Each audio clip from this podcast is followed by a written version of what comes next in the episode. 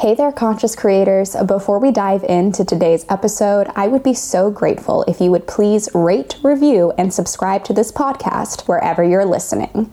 Your reviews help more people find this podcast so they can join in on the magic and begin their healing journey. Thank you so much for listening, showing up, and being a part of this amazing conscious collective. This is Creating Consciousness, a podcast reflecting back to you the energies of your subconscious through tarot, channeling, and spiritual guidance. I'm Rebecca Weirman, intuitive, spiritual coach, and energy worker. You found this podcast because it's the next step in your healing journey. Together, we will explore the depths of your subconscious to awaken and welcome this consciousness.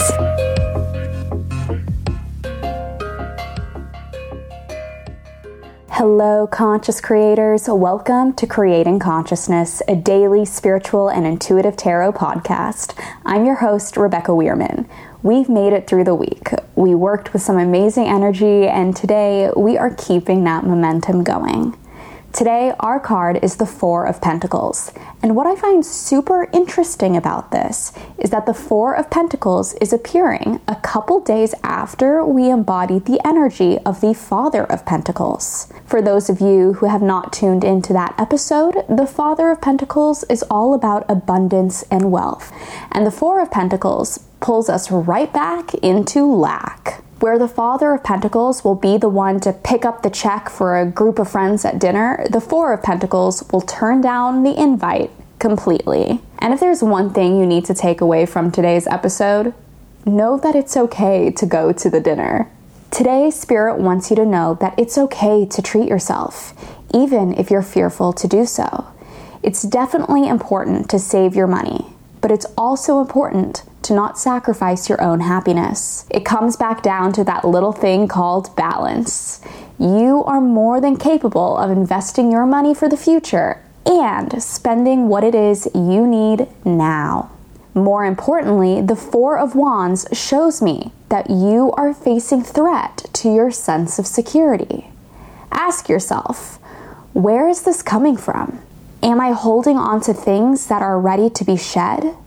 This card can also indicate change coming from many directions. So remember, when things are changing and shifting around us, if we meet it with resistance, the process becomes so much harder. But if we flow with the change and adapt, things become easier to process. Sometimes we have to take that risk to get that reward.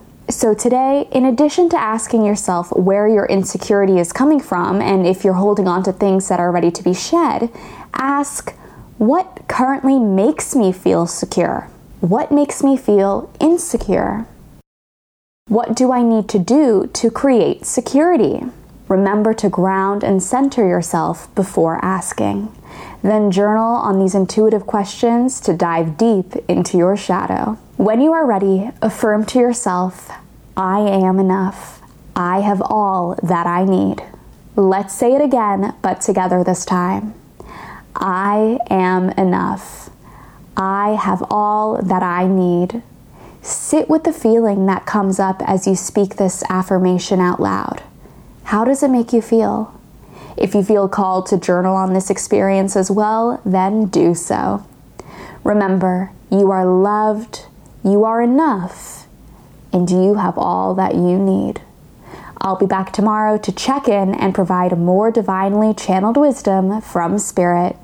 Until then, conscious creators.